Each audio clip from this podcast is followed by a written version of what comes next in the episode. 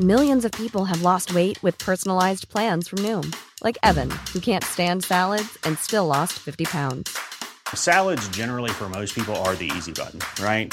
For me, that wasn't an option. I never really was a salad guy. That's just not who I am. But Noom worked for me. Get your personalized plan today at Noom.com.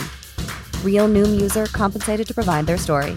In four weeks, the typical Noom user can expect to lose one to two pounds per week. Individual results may vary. Salut, vous écoutez Sans filtre, le podcast de chroniques courtes qui décrit avec humour le quotidien. Bonne écoute J'étais à ça d'abandonner l'idée de sortir cette chronique aujourd'hui, ma voix étant restée sur une péniche au beau milieu du 7e arrondissement de Paris. C'est peut-être à peine audible pour vous, mais j'ai les cordes vocales en flammes. Petit clin d'œil à tous ceux qui auront compris cette blague. Si quelqu'un les cherche, elles doivent se trouver approximativement entre une navette au saumon et un verre de vin blanc. Et si quelqu'un les retrouve, vous pouvez leur dire que la fête est finie et qu'il est temps de rentrer. Voilà. Bref, je force un peu sur mes cordes vocales, mais ça va bien se passer. Perdre sa voix lorsque c'est aussi l'un de tes outils de travail, c'est quand même un peu con, mais pas de panique, j'ai plus d'un tour dans ma besace et j'ai trouvé la solution pour pouvoir continuer de subvenir à mes besoins.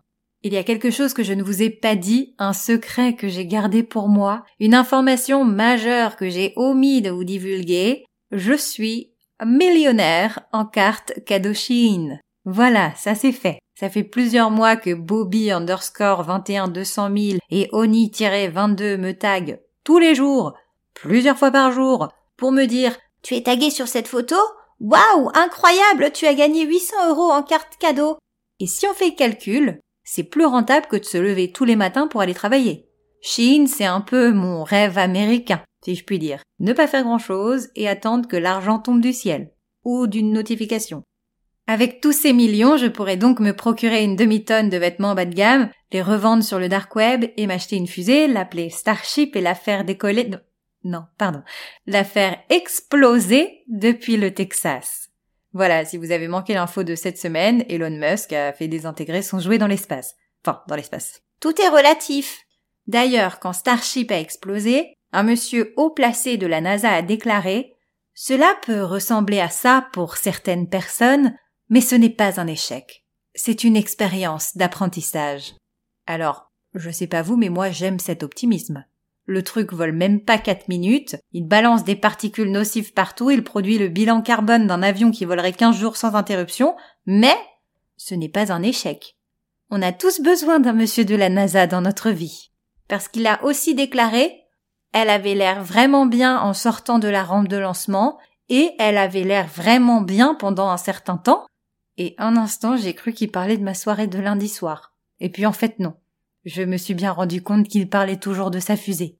Et il a aussi ajouté, parce qu'ils en ont dit des choses pour se justifier, l'erreur est vraiment importante. C'est de cette façon que l'on apprend. Ce n'est pas déshonorant. Soit les types de la NASA sont tous des psychologues de comptoir, soit la conquête spatiale est une allégorie de la vie, je ne vois pas d'autre explication. Ah, je vous laisse, j'ai une demi-douzaine de cartes cadeaux à les récupérer sur Instagram. Sans filtre, c'est tous les mercredis, et dans l'épisode de la semaine prochaine, on va parler de c'est une très bonne question. Voilà pour cette saison, j'avais dit que je serais plus organisée. Je crois que c'est raté.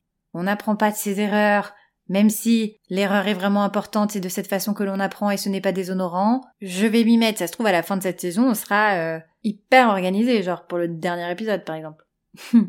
Si vous aimez ce podcast, n'hésitez pas à vous abonner sur vos plateformes d'écoute et à mettre une pluie d'étoiles sur Apple Podcast ou Spotify ou les deux et à en parler autour de vous. À la semaine prochaine!